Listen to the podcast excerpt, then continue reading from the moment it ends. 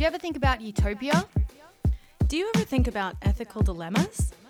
Do you ever think about the other people on public transport? Do you ever think about the demise of civilization as we know it?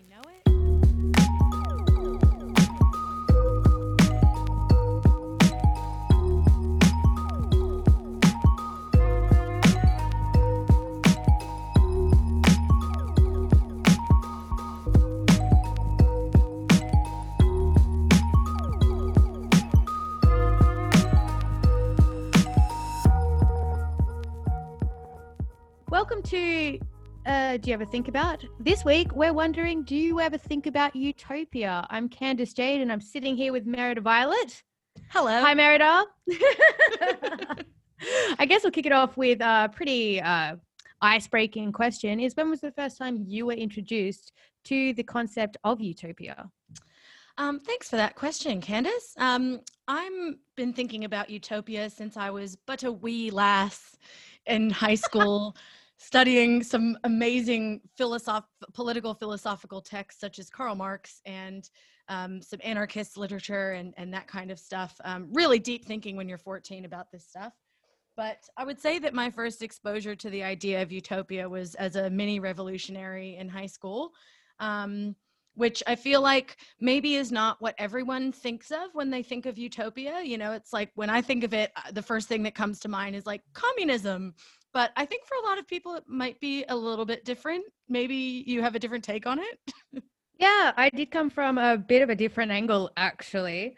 Um, I guess as a concept of a better place or something to aspire to, it has been in my life from the forced religious upbringing that was thrust upon me against my will, but as a actual like a succinct idea of utopia.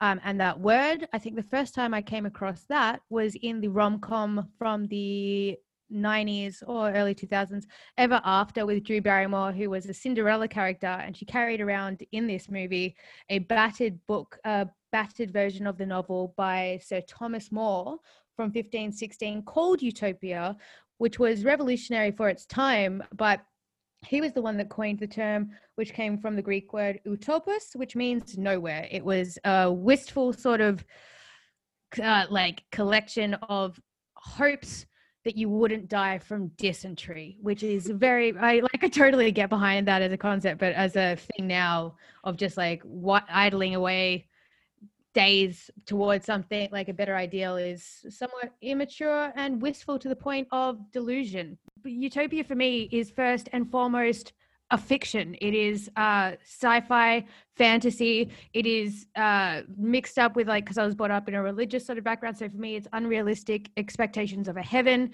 and it it's like utopia for me is so um, acceptable that it becomes sinister. It's something like Wonderland or Willy Wonka's Chocolate Factory, and used as a literary term to convey things being so good that you need to be suspicious. Oh, I see. Like, It's uh, a- yeah, ah, like, it's like a very yeah, literary function to me. Mm, I mean, I definitely think there are ideas of uh, utopia, like in a lot of like religious texts. I mean, obviously, like heaven or paradise can be considered like a utopia, and I think being suspicious of it. Well, it's almost.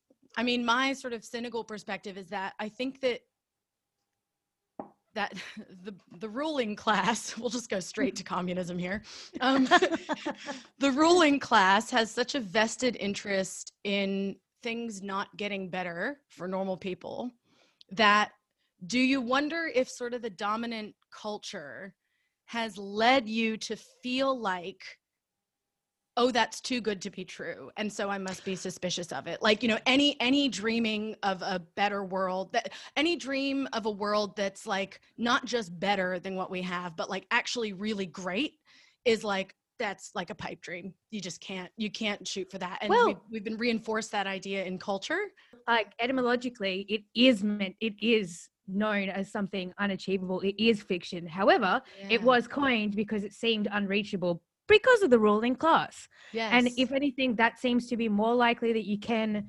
change your socioeconomic sort of um, background, that's more easy to do now than it was in 15, 16, but it still seems really hard to do. And so I think that, like, I think, yeah, that its very basis is um, founded in this idea of something unachievable and that it was coined by people who it really was an impossible dream to believe that you didn't have to like that you didn't have to starve or that your like kids yeah might not die of whatever disease they're disposed to I love that. So I really did not know the history of that. And I love that so much that you brought that up because it really kind of, um, th- that's actually on the topic of a lot of the things I wanted to talk about today, which is why why do we have so many representations of dystopia in culture, mm. but so few representations of a utopia? And you know, the idea that it was a um, that it was by design of the word, it's an unachievable uh, fantasy really kind of underscores why we don't talk about it collectively as something that's actually a possibility. You know, it's like I can watch Black Mirror and imagine any of those dystopias, uh, uh, you know, arising from our world. But if we're if someone were to create a film showcasing what a good world could be and what a free world could be that would just you know no one would be able to imagine the steps that we would take to get there and it's well, almost it's yeah that's really interesting i love that i think it is totally unachievable though because mm. like for it to be utopia it has to be uh, something has to be a utopia it has to be devoid of a lot of emotion it has to be like unmarked by history it's very the very fact that we're living and needing a utopia like makes the whole concept as like well more unreachable than dystopia. Dystopia mm. is fucking doable. Utopia is not. well, that brings me to one of the questions I wanted to okay. ask you about it, which is what do you define that as? What what would you what would your utopia be like for you and like in your personal vision of what a utopia would be? Is this um do you think that that is unachievable? Like describe it for me. I'm curious. Well, no, like yeah you need to we need to understand very clearly from my point of view utopia mm. is not something that i strive towards. I find it um, suspicious. I find it uncomfortable. I find it i dislike it. It's not something i strive towards because i find a lot of value in sin and despair and all this. And it's all like my idea of utopia is unsavory. It's really? um i hate it. Yeah well, because what are you imagining when you imagine utopia it's this literary like utopia is shorthand for these literary worlds like a willy wonka's mm. chocolate factory or wonderland mm. or oz where on the surface it does look really perfect but you actually don't realize at first that it's much darker than you think it is because utopia means that art has to not exist because it doesn't have any despair to drive from it means that mm. there is just like romance would be dead because you people would be a lot more aware of how fucked up they are as a person and wouldn't strive towards this one true love because that is unrealistic. There is no such thing as a uh, true love or a one person or a thing like huh. that because you know that you're all human and it is it, like the idea of utopia to me is plastic artificial and it means that we're not taking responsibility for the gaps in our personality now and it's just striving towards this but I totally see value in that because by by by no by building utopian ideas at thought experiment, it means it shines a light on what we think is missing in the context of now. And for that, I think it's a worthy cause. But for the most part, I think it's shorthand for people just wishing without really realizing what their wishes actually mean. But also, all my ideas of utopia are like neon pink and 80s sci fi and all this kind of stuff where everyone's faceless and like dominated by this unseen hierarchy in government. It's a very literary, like literary Aldous Huxley world kind of yeah. thing where a utopia is actually a dystopia with a different word. I don't think. Yeah, that's and I, that's just how it is in my yeah, mind. Yeah, yeah, yeah, yeah, yeah, yeah. I guess. Okay, all right. I guess maybe what I should have asked you then is what would a perfect world be to you? Because to me, the word utopia uh, is just a catch all for yeah. the idea of a perfect world. So maybe a, that's what I mean. a perfect world to me would be boring. This is why I hate like No, no, no, no, no. Your I, I'm I know, talking about your perfect world. Your I know, perfect world. boring. I boring, boring, boring as shit. You need conflict. You need, you need like sin. You need all these kind of things. And you have to remember, I'm coming back from a background of being told that heaven was mm. the mo- where everyone gets along and all that. And so, I have a whole lifetime of background for being ill. no, because it just like I don't I like the conflict. I like people not um getting along uh, to I'm having to strive to have weird distractions. I don't know. It's not something that I think about too much or lament about. I just I it's always been heaven always seemed boring to me. Utopia always seemed boring to me. Everything seems I'm such a cynical asshole. No, no, no. But listen, but what what I what I'm trying to get at is that your perfect world will have conflict in it. You know, Yeah. but maybe but maybe what it doesn't have is you struggling to make money to be able to pursue artistic endeavors in your free time. Yeah. you know, is like.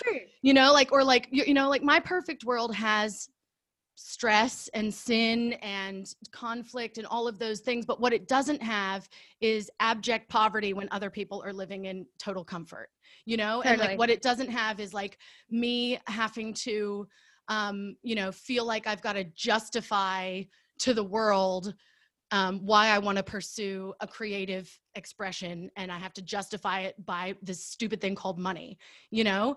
Like that Yeah. that's kind of what I mean. Like when when when you think about like what would paradise be for you, it might be like all the dirty and shitty, you know, interpersonal things that go on. Like you don't have to remove those things in order to have a better world or I don't know, in my mind at least. Do you do you have Yeah. anything like that that you think of? Like no, uh, I don't. But I can see uh, for the for Mm. the because I just don't spend that much time thinking about it. Mm, I'm not a very like we've we covered this. I'm not a particularly sentimental person, and I don't spend a lot of time thinking about that. But I see what you mean, and in that in that context, for the um purpose of just thought thought experiments experiment, and yeah. all that kind of stuff, I guess my idea of a perfect um world would remove the idea of edu- like someone being well educated meaning that they had to make a lot of money or they did this thing. I think that a perfect world would probably be where a society spends a lot more time on like making sure that every individual is finding what actually makes them very happy and then for them to pursue that. Because i guess in my perfect utopia it doesn't mean that there isn't work it doesn't mean that there isn't conflict but everybody's doing stuff that makes them feel meaningful Yes. I that now there I completely agree with you. but i still think that's boring yeah.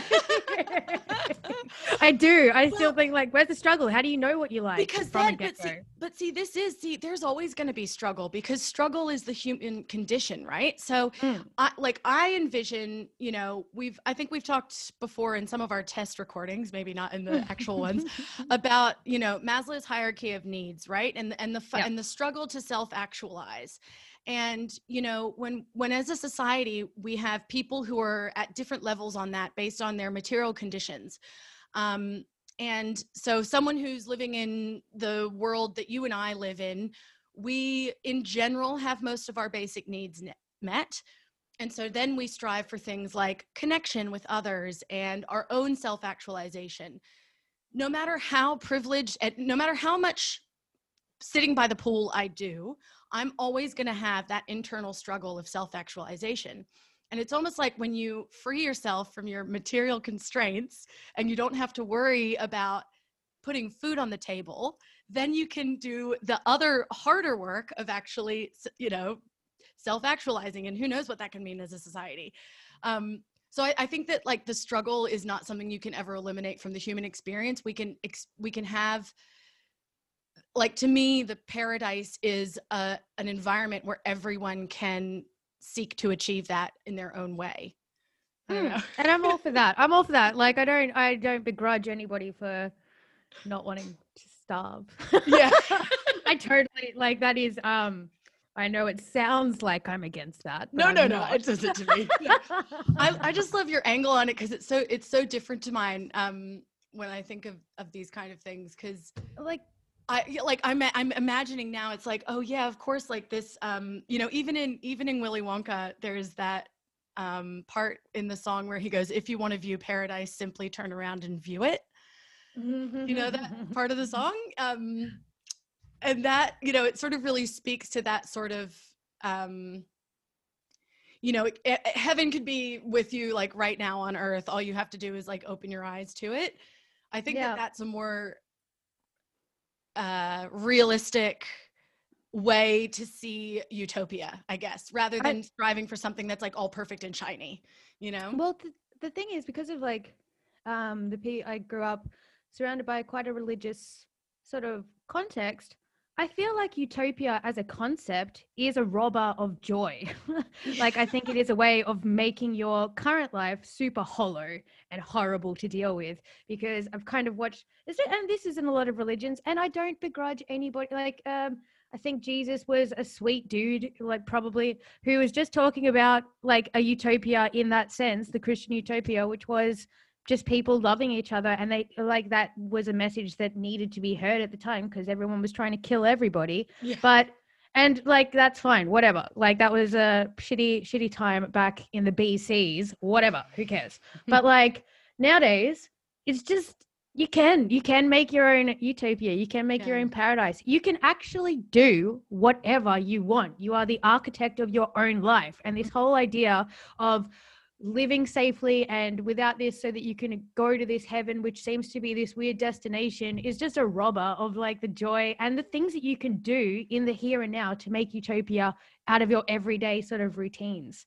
And that mm-hmm. is how you treat people how you do things. You can make the utopia that you want right up until you get shot or something. I don't know. Yeah. Well i love i love that this kind of ties back to the idea that it was like intentionally unattainable. So it's like this idea has been used as a um a way to kind i mean you know again i'm, I'm really i did a bunch i did a few youtube marx marxism rabbit holes last night as i was researching this topic so i'm good I'm really, no let it fly i'm, I'm really it. on the conflict theory stuff right now but um you know the idea that um that you're not supposed to reach utopia that it's it's not even worth striving for now it's something that's not attainable now you have to you know hope and pray that you're good enough in this life to actually get something nice in the afterlife um, which even just goes back to the roots of the word which is that it's a fantasy it's not real it's not here hmm. um, mm. and I, re- I really want to I, I that's such an interesting take on it that i haven't considered before just the, the how, how infused with sort of religious and like um, delayed gratification the idea is for some for so many people i think but I think that comes that that that in its necessity and sort of what's the word I'm looking for?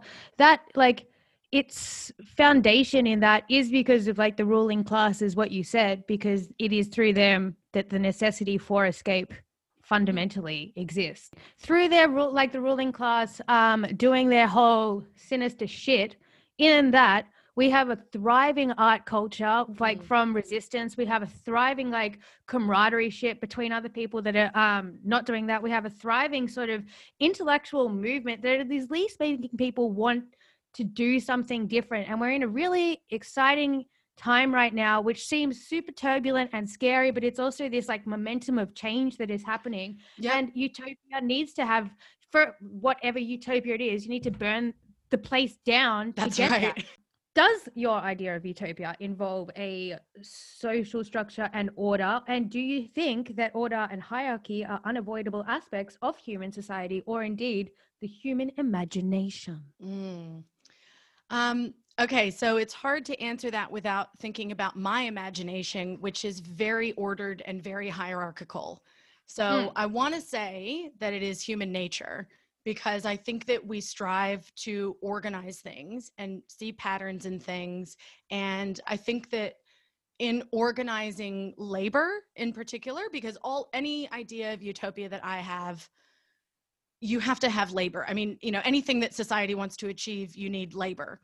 And hmm. without organization, and I don't mean political organization, I mean like actual management of the labor, someone, you know, so, someone running the show, a manager, you know, you actually can't get shit done if you don't have one. And in hmm. all most of the experiences that I have read about and and heard about in in you know groups of people where they don't have a leader don't typically tend to go very well. It tends to really devolve into a lot of um, for example, I attended a, a meeting of a local activist group and they they really like to organize themselves based on like no hierarchy. So uh, you know you would if you wanted to vote on something it was all by um you know everyone had to vote on everything whether it was like how the meeting was going to be run or like how um, you know the funds were going to be used or whatever every person had to vote on it and there was no one person even leading the meeting and it took fucking two hours to like decide on the agenda for the next meeting you know mm. it just like what you know if someone just says like okay i'm facilitating this i'm running the show that's probably a bit of a personality element for me as well because i can't handle that shit mm, totally no i, I like either. to be in charge but, I don't like to be in charge, but I yeah. like to know that there's point and yeah, purpose. Exactly. A, a, vision and an end goal. Um, so I think that order and hierarchy to some degree are are necessary for human society. And in utopia, it would just mean that those hierarchies are based on uh, I guess consent from those governed. So it's you know very much in you know people who I, I mean, I, it's democratic in my mind, so people, you know, vote on it, hmm. and uh, it's it's all able to be overturned if people don't like the way that it's going.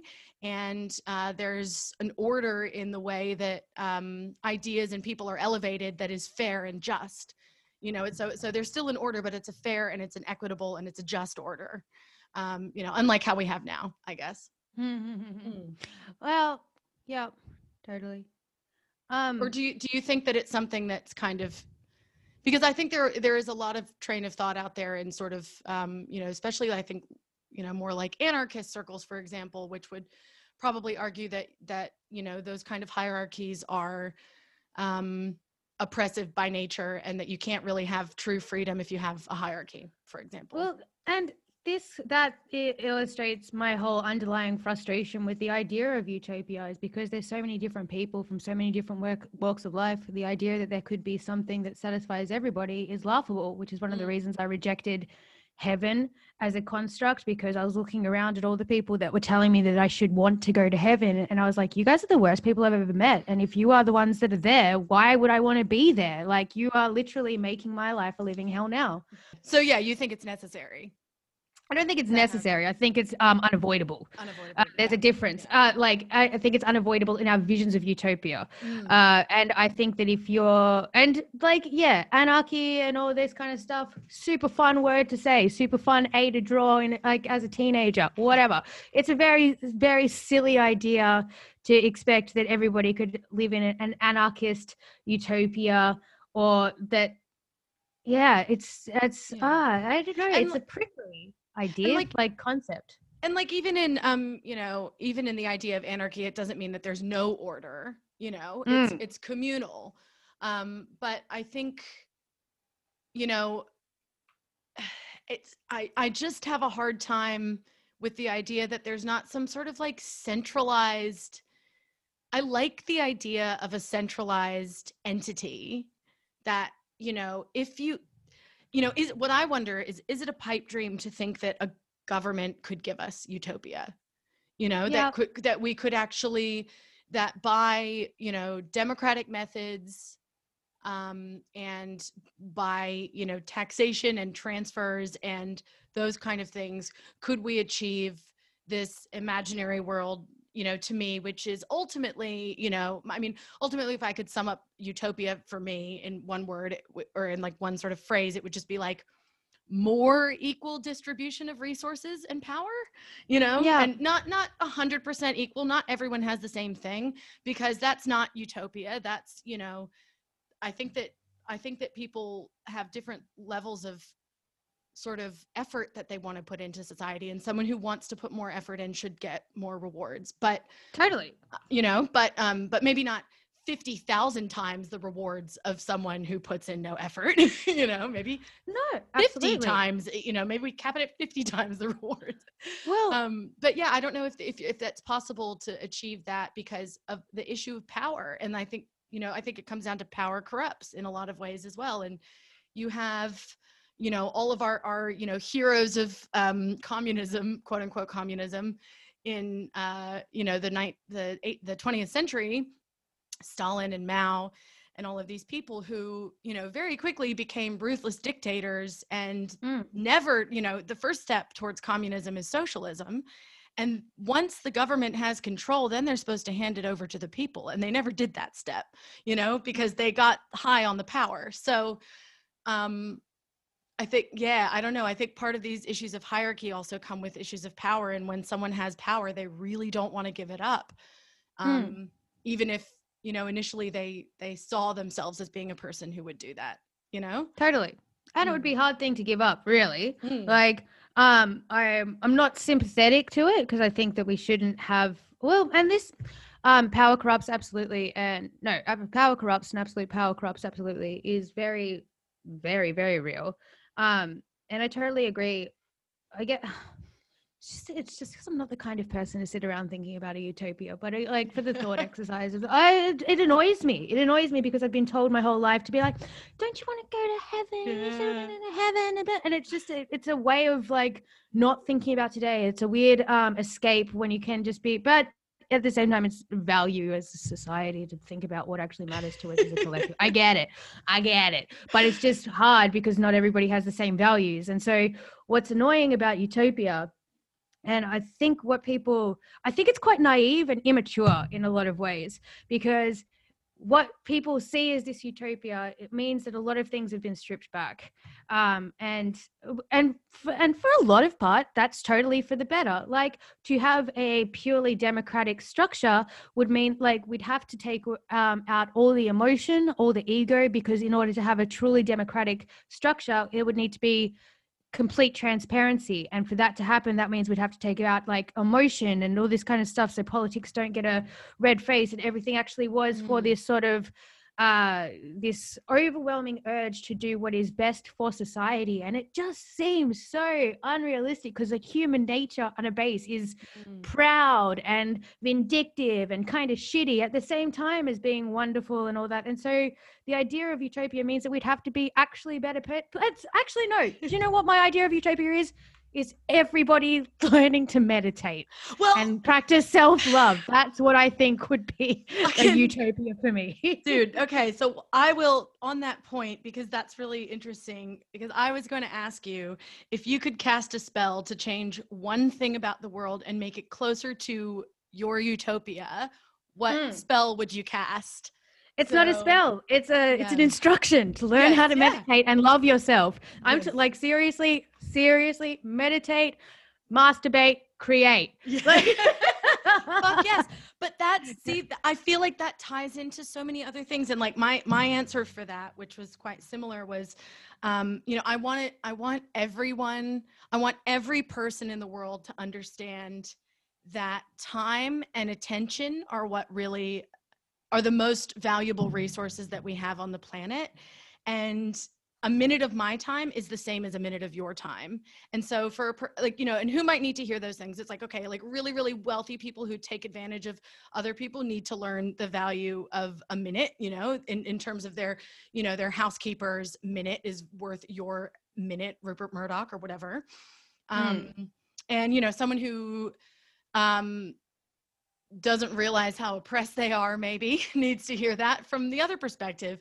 But i think that kind of gets to the same point where it's sort of you know internal liberation is going to be the only thing that allows people to liberate themselves materially i think. But then see like okay think about someone like donald trump. Like do you think that he will ever achieve enlightenment no matter how much he meditates I don't know how many like I don't know if I'd ever I don't know who who the hell like think about who has reached enlightenment. It's like what Gandhi?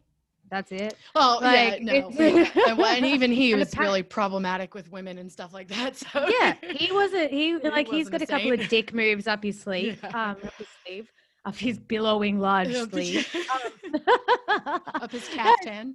and it's like is enlightenment even the like uh, i don't know like i think it's not so much about realizing your power but realizing your own vulnerability realizing how much things hurt when like something happens to you and to sit with that feeling and then realize that you don't want to do that to other people. So enlightenment i Mm. think is realizing just your own sensitivity in a lot of ways along with so but that's just for people that need to realize their insensitivity. For some people they need to realize that they're not meek and that they are powerful.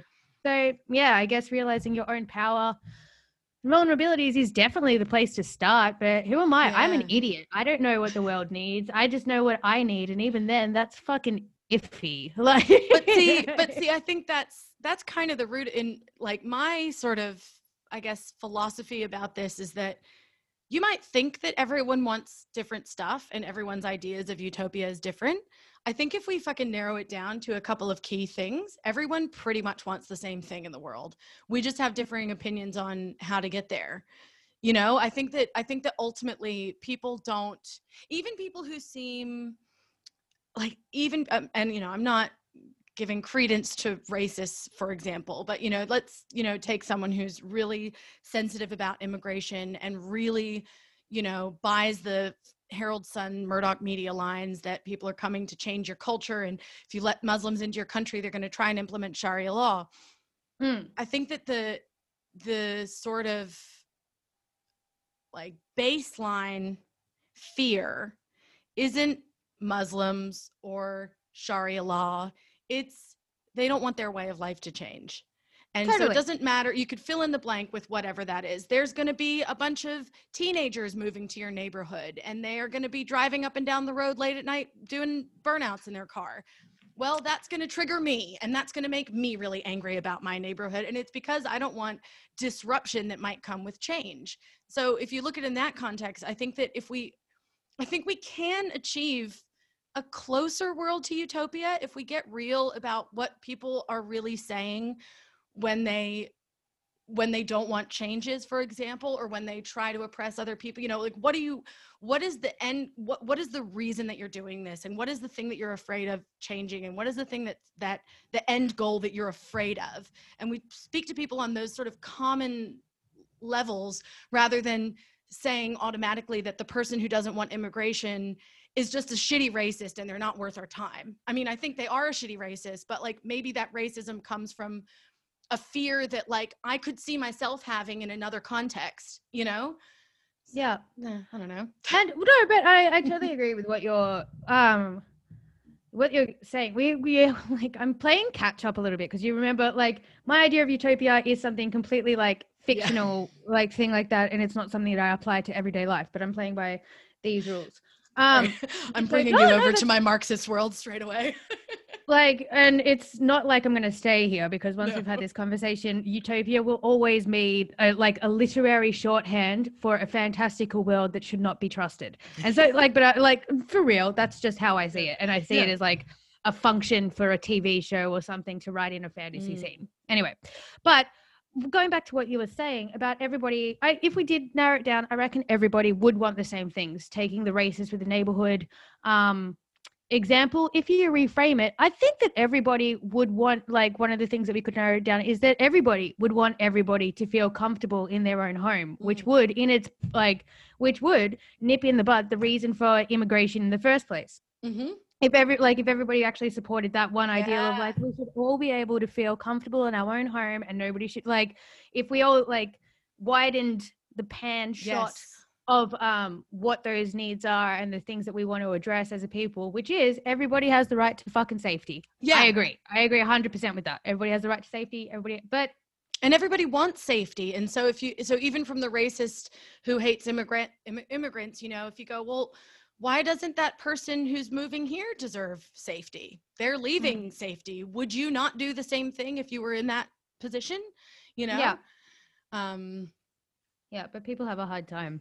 Um, yeah but yeah i, I think well, what- people, people don't realize how good they've got it or how bad things can actually be for other Mm. people. And do you know what? I, for a lot of racists, or like the people, this is just the example that we're going off, Mm. but pe- people in those neighborhoods that are afraid of like immigrants coming and stealing their ways, I'd love to see how they'd go in the, um, in the situations of like that these people are leaving Yeah. to see how they'd go just to just to have a, a little bit of insight like just can you imagine like it would probably gain a fuck ton more empathy from I people they I, I think now. there's there's a real reason why um why a lot of that kind of racist and anti-migrant specifically sentiment is mostly held by people who've never left their home country.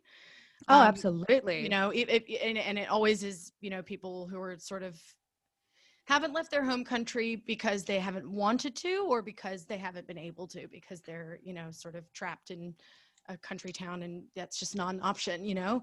Um Well, Australia has the added um, weird element to it that we are a f- island in the middle of fucking nowhere. mm, And so to leave, it's not like in America. Well, in America, you really don't have to travel just because it's such a big country, which holds pretty much every type of world within it. Um, but like in say in Europe or something, you're able to cross a border. You're Mm. able to understand what it's like for other people. You're able. There's such a melting pot of different experiences and appreciation for different culture. Um, in Australia, you if you want to go to another country and you want to see, you have it's an effort. It's not just it's not just Yeah. like popping over a couple of. It's an effort. It's an Yeah. effort. Like and we, people go like, why don't you speak another language or something when you're traveling? We're an island on the, and it's no no excuse, but we have no reason to share. Like we don't have any shared borders, so to do any of those things is a real fucking haul. yeah yeah absolutely and and like the only sort of outward you know i think that um I, in, in America in particular, it's it's not an outward looking country at all. Like you know, when we, I think I've mentioned this to you before. I, I when I first left America and you know would watch the news in another country, um, it always blew my mind that every country I've ever been to will like cover what's going on in America on their national news and you know same as here i mean they they have just as many updates about american politics as you see in america in Mm. australia. Um, yet in america you don't get fucking any information about what's going on in the rest of the world. And i think that australia is kind of quite similar to that. Like we get news about what's happening in the uk in america and in new zealand and that's probably pretty much it. And all of those countries are very sort of culturally obviously very similar to australia. Um, and the, i think that having more exposure doesn't necessarily in that way wouldn't necessarily change people's minds you know because that it's very othering still you know they can't see Yeah. themselves in those per, that person's shoes you It's know a completely different way of life. Um, Mm. And honestly, I think there is a finite amount that you can fill an individual's head with um, a certain amount of topics before all the care just seems to dissipate. Mhm. You, I don't think that it is possible for uh, like an individual to like as much as you'd like everybody to be up on all the world news everywhere. And I'm not saying that it's not um, like an excuse because I think everybody should try and be as well read and as rounded and as empathetic as they can. I'm saying that there is a literal uh, cutoff to how much you can care about everything. There really is. You can't. There isn't enough energy to how much you can put out. But can I just say, in America, what I did notice is, yeah, it's so insular because I went to the Disneyland in California and they're like, it's the most magical place ever. Isn't it just otherworldly? And it's like, no, this is a really cheap Europe. You've taken a really cheap, like the cobblestones and everything. You've taken like from Peter Pan in the 40s. it's like a fairy tale It's it's like like fa- no it's like europe yeah, yeah, it's it's Germany. Like it's Schwarzwald in Germany. That's what this forest is. Didn't you know? Like, it's so true and it's like the Yeah. real fairy tale is like having universal health care like. Or just a and you know what? No, I'm actually building a bigger and bigger list of what my utopia for this um, purpose would include, and that Mm. would be education. Um, Mhm. and for everybody to be able to like study whatever they want without the fear of debt. In Australia, we've got a pretty good system, but in America, whoa, absolutely it's not it's not smart to want to be smart just and they're- they're- financially. they're really going for it here too you know they what did they do they just doubled the cost of an arts degree um, Mm. i can tell you what i would not be who i am without the arts my stupid little expensive arts degree like as much as it as much as it's you know the idea of like learning like liberal arts just for the it's you know you just study very broad subjects just so that you get an understanding of how the world works that Mm.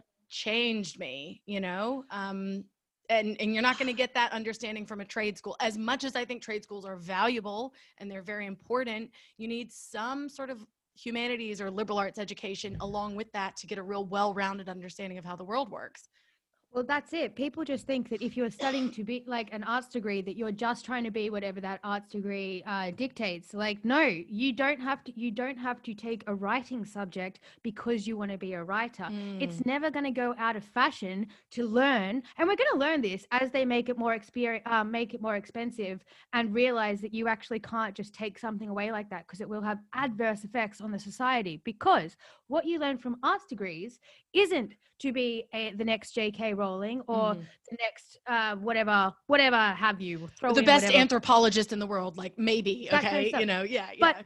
You'll learn how to articulate your feelings. You'll learn how to um, be more emotionally intelligent in a room. You'll learn how to be more sensitive as a person and all these kind of things that you like how to Mm. present How to your think. ideas publicly. Yes, Mm, how mm. to think. Thank you, David Foster Wallace. Yes, yes. Like, great speech. Um, but right. like all these kind of things, what you learn from an arts degrees is not anything to do with um, the title of a writer or all that kind of stuff. It is simultaneous, necessary to every other sort of thing. It's never going to go out of fashion to know how to speak your mind and present your ideas publicly and articulately. It's never go- going to go out of fashion to be more sensitive and more creative. All that's yeah. and how to think critically and how to uh, analyze like um credibility of things which is a, i think another big thing that you learn in liberal arts education which is just the idea of like um how do we know what we know like Mm. this this article was written um you know how can we trust what it says well we look at who the author is and what are their incentives we look at what the publication is and is it a credible publication we look at all this other information and it's it's all this um you know that's not specific information that's creating a framework in your brain for interpreting the world properly Mm. correctly yeah. accurately i Uh, guess Here, here, here, here. Okay so we've got so your ideal world i'm making a list now we've My got ideal world. education um, and that everybody, everybody uh, no, like, like, yeah. So education is Mm. available, available education, Yeah. um, and more time spent into the individual finding out what truly makes them happy. Because I, in this, in my utopia, it's not full of sunbathing. I actually find. Um, I actually find leisure really annoying, and I would get a lot more value out of, uh, like, not. I don't want to sound like a total psycho, but you know what I mean. Like, I would Mm-mm, prefer to be doing something meaningful yep and working really hard. Work is not a dirty word. I'd prefer Nope. to be doing something that I loved and was meaningful rather than sitting in the sun doing nothing at all. That's I I fully agree. I think that this comes down to another idea I was sort of playing around with, which is the idea of work, which you Mm. know, it's I think it's a really kind of zeitgeisty concept right now. I love that people are talking more about it um, because you know when we think about work and you know labor in the sort of um, political economy terms, we have we forget that all of these things that people do um you know whether it's like childcare or looking after you know doing housework or um volunteer work or coaching your kids softball league or whatever it is those those things are not viewed as valuable labor. Yet Mm. the impact that it has on society is enormous you know? Think of all the childcare hours that your parents and my parents and everyone that we know's parents spent raising us teaching us how to eat food with our hands. That's not Mm. labor? You know you're telling me that's not labor? That's absolutely labor you know all the time that i spend cooking food for the house and you know preparing um, laundry and all of that stuff that's all labor that matters. And Mm. um, ultimately i think if i if i didn't have to if i didn't have to earn money or if i didn't have to spend as much time earning money do you think i'd be sitting around sunbathing? Absolutely not. I'd be doing i'd be doing exactly what you said. I'd be doing creative endeavors. I'd also spend a lot of time volunteering probably you know? I'd be trying to contribute something that is really meaningful in a direct way that i don't and and you know i'm happy to do the work what i Mm. what i don't want to have to do is work to get money to be able to enjoy the time when i'm not working you know that Yeah. that's the part of it that's like it's such a disconnect now it's like why should we have to spend all this time to buy ourselves a little bit of more time Mm. and I get, yeah, though that's that's totally it. I like in my ever growing new definition of utopia. I guess part of that would be that um, our definition and perception of wealth would change, and that maybe people who had a in like um a decadent or kind of sickening amount would be much more frowned upon rather than idolized because i think that within that sort of context where people are going like oh my god the kardashians bought this brand new gold i don't know what the fuck they do. I don't know what the fuck they do. You insert joke. Um like but like in like this kind of thing um i would I would hope, like in my utopia, the perception of wealth wouldn't be nearly idea I, idolized. It would probably be a lot more frowned upon if you have a stupid amount of wealth. That, like, I guess your amount of wealth would be much more relative to if or not you'd earned it in the eyes of Mm. society by valuable contribution would actually be an element of the utopian society because right now it's kind of like oh my god they're so rich i wish i could get my head on every day but they don't do anything that matters Yes. yeah the wealth would be in the wealth of connections that you have with people and in the wealth of Mm. um you know what you've given back is Mm. you know that's sort of a credit you know you get credit for what you've given not what you've Yeah. taken i guess maybe you could summarize it like that And I Um, guess that's what I was saying before about like the well education thing. Like the idea of a, a good education wouldn't necessarily fall on the financial means at the end of it, but maybe by how happy someone is and how emotionally intelligent and how worthwhile it is that they're doing, like the work that they're Mhm. doing is.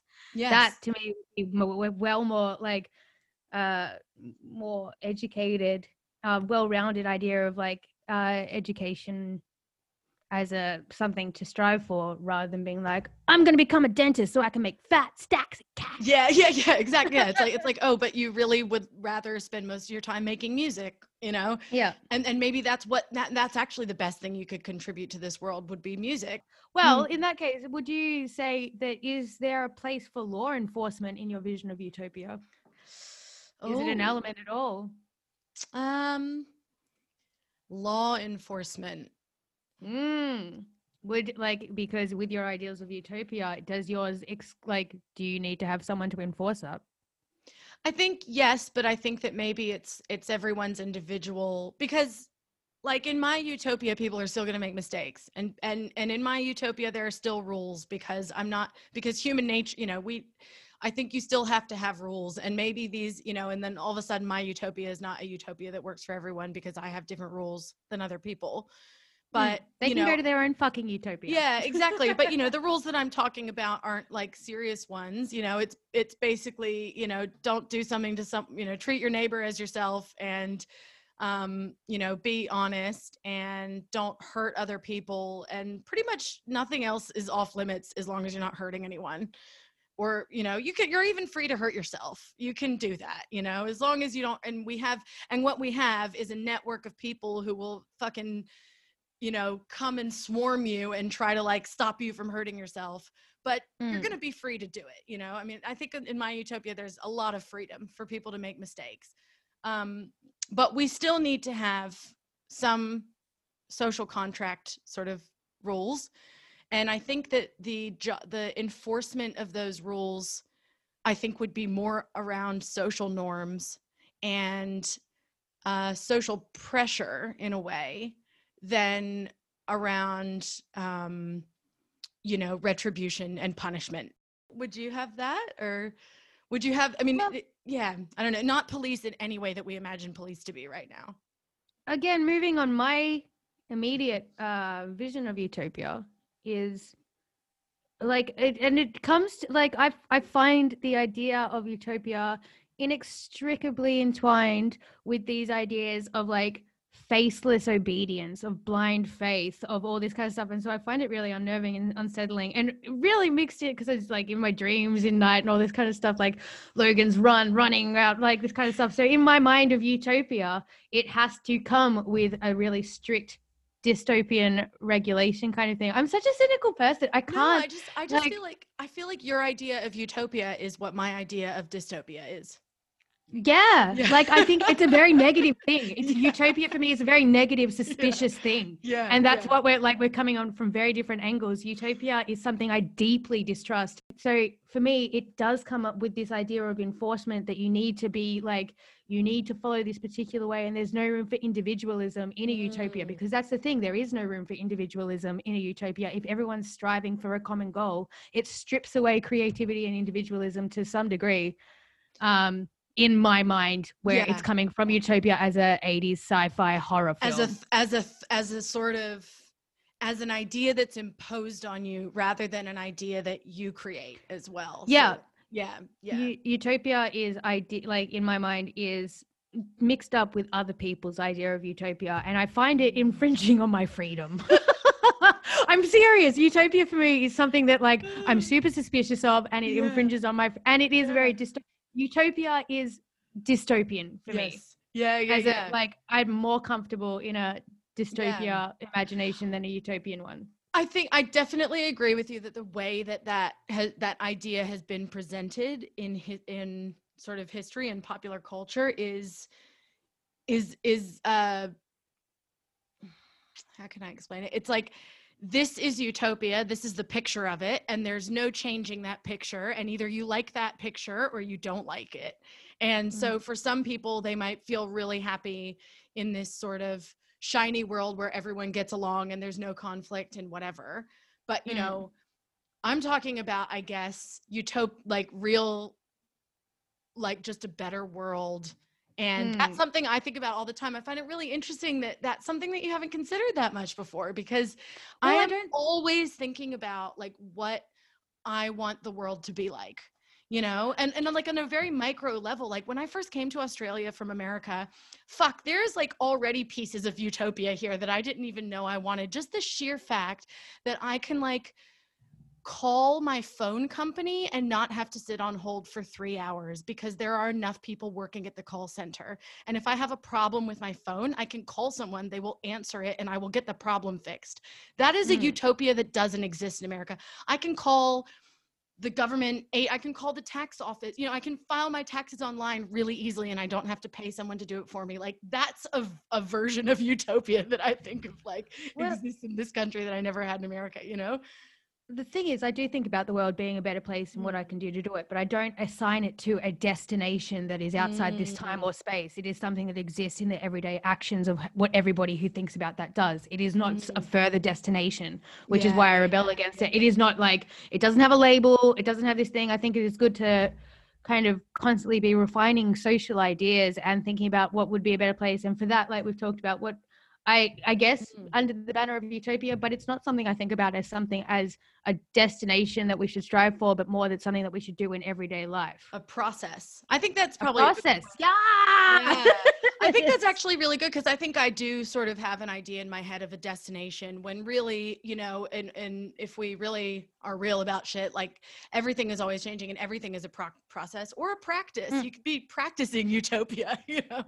well that's it and but like i guess it is like it is uh, beneficial to have this sort of i guess for a lack of a better word lofty idea because then that will influence the decisions that you make every Mm. day like writing to your fucking mps if you like dislike this is one thing okay this footage of this um, melbourne girl being choked by a man that looks double her size Mm. like write to your mp about that something like write to your mp and say what is this if that's how they're handling this this is not a part of the society that i want in the here and now and i would like to like um employ my right as a citizen of this Mm. society to say that's not fucking on you can That's do all these things utopia is something that you can do in your practical everyday life and actions so Yeah, yeah, i yeah. do think about making the world a better place and how i do that i just don't I've, I, it's because like i grew up with the idea of Mm. heaven and it always seemed a boring unattainable shitty thing for everybody to have on their mind when they could be focusing on what they're doing here and now Yeah, yeah. Oh, that's su- it's such an interesting uh, other perspective on it. I think I'm probably too idealistic as well. You know, like I think I'm, you know, as I'm getting older and more jaded, um, I'm starting to realize that uh, there's, you know, this this fantasy world where you know everyone everyone you know the this you know communist fantasy world where everyone owns the means of production and therefore you have a lot more control over what you spend your time laboring doing and you know even in my sort of utopia vision of a world with much less work you know well much less paid labor and a lot Mm. more sort of equal distribution of resources that's an end goal which i think that you're you're making me realize that it's what happens then what happens when you reach like that? there well there isn't any that's a joke you know? My idea of utopia is one without like concepts of left or right or religion or, or, like I th- like it's, all like it's also damaging to like a greater vision. This idea of like left and right and division, like Mm. further division, is just uh, da- uh it's all such a mess. This is why I hate the idea because it can't exist. Utopia has to like utopia in its sort of concept me it has to be outside the world of we know it other like because the utopia that we can only construct can only be constructed because of the terrors of our world so you do you know what i mean the only reason that we can have an idea of utopia is to have things that we want to eradicate from the reality of the here and now mm. like the mm. left or the right or the bill clintons and all that and all of those things suck but yeah. this is like this is why I hate you. Like utopia, see, it highlights all the fucking things. But see, I will. Well, I'll raise you an idea on that though, because Give I me. think I think that up until a certain point, this idea of conflicting ideas of utopia have have to exist. You know, Donald Trump's utopia, and I'm just using him as an example. I, you know, I could say Rupert Murdoch or Tony Abbott or whatever, but you know, some crazy fucking fascist utopia, yep. religious fascist idea of utopia yeah. Um, insert fascist. Yeah, insert, you know, whatever evangelical fascist you want to say from any fucking English speaking country. Um, but the, I think the, I think that those utopias are always going to conflict with the utopia that you or I would dream of because in my utopia everyone has you know more power to do what they want and in Donald Trump's utopia. It's, it's, it's especially about exclusivity, right? And all of mm. these things have been you can't have you can't have both. You had to choose one or the other. You had to choose left or right. You had to choose this or that. But I think we're actually approaching a time, and maybe this is as dumb as someone saying it's the end of history, but I really think we're reaching a level with technological advances where we might be able to have all of the above because the gains that we get in time saved from technological advances mean that there's a surplus of wealth and resources and the ability for people not to labor as much.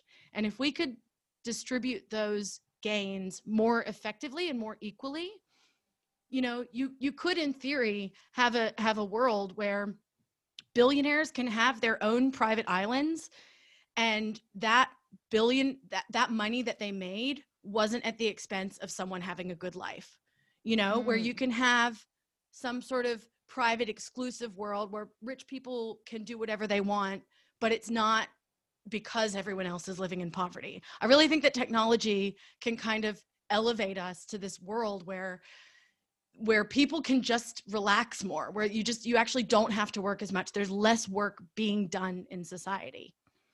Um I guess. I guess. Um, it's just no. Like I can see where you're coming from. It's just like, um, and I agree with it. Um, to some degree, I just think it's like increasingly unrealistic because even just like technology as um something that can be helpful is being packaged um to people as something that steals their job or something like yeah. that makes it a lot harder for them or something that actually stole their money because they fell to a scam or actually like there's so many i i don't know uh, like i just i don't know like i re- i really really have faith that like technology can set us free but i all the other part of me is like what are you talking about you sociopath like this is just this is just like the last gasping breath of capitalism that's trying to convince you that it's going to help something and it's not. mm-hmm. See, the, okay, this is the thing. And like, what I've noticed about myself in the thinking of this topic and the talking is I've become a darker, older person through thinking about utopia, which is part of why I hate it. It's really funny because I think I, my reaction is is I'm trying to convince you that no, it's real, and I'm becoming more and more depressed as we talk about it. Like I, it actually, like, because I, yeah, I like it sucks me of my life force because like it in itself, its existence mm. is the definition of all that we see wrong in society and focusing on that. I hate it. I haven't been convinced at all.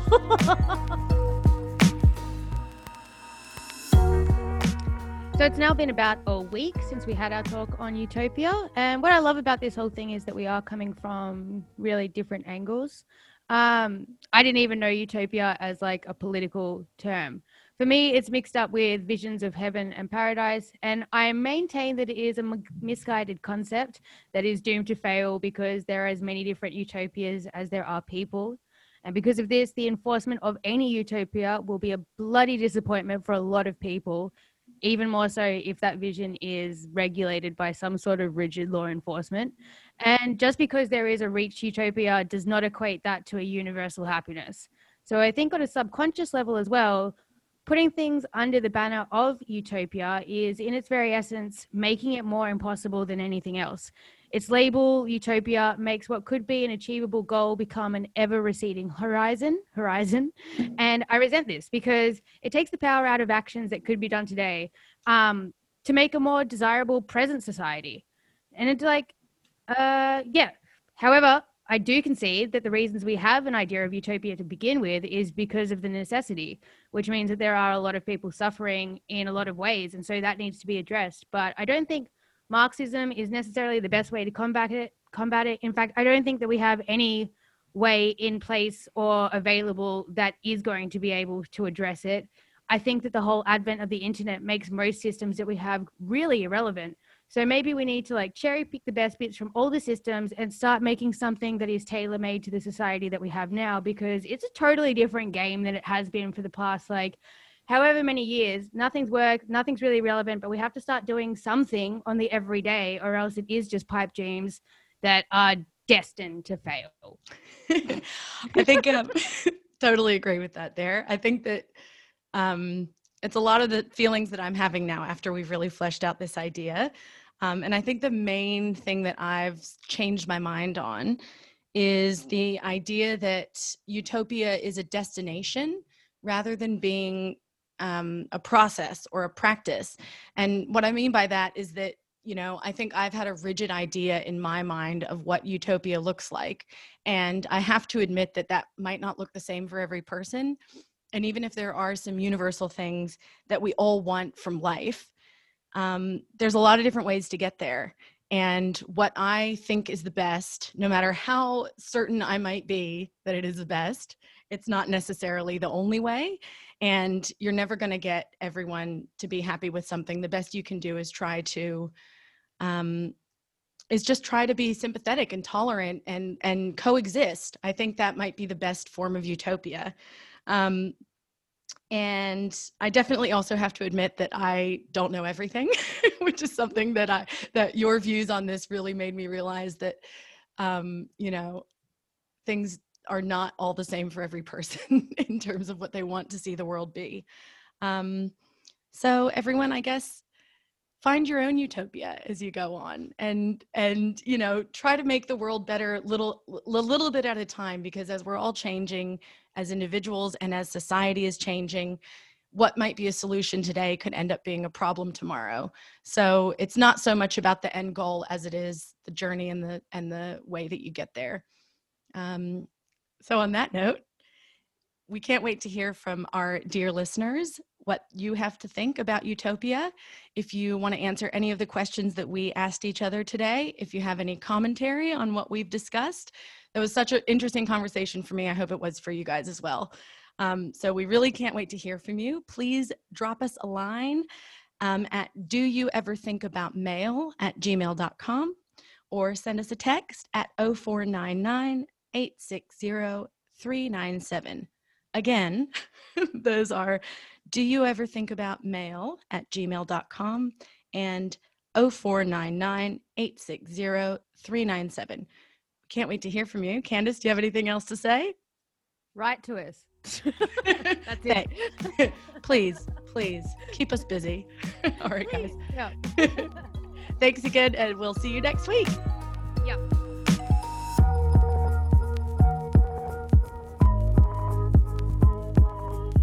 And as always, a huge thank you to our number one production engineer, Scotty, and the fabulous Slum One for our cover art and graphic design. You can find Slum One on Instagram at SLUM underscore ONE. Thanks so much for listening, and we'll be back next week with some more food for thought. Stay safe out there. We love you.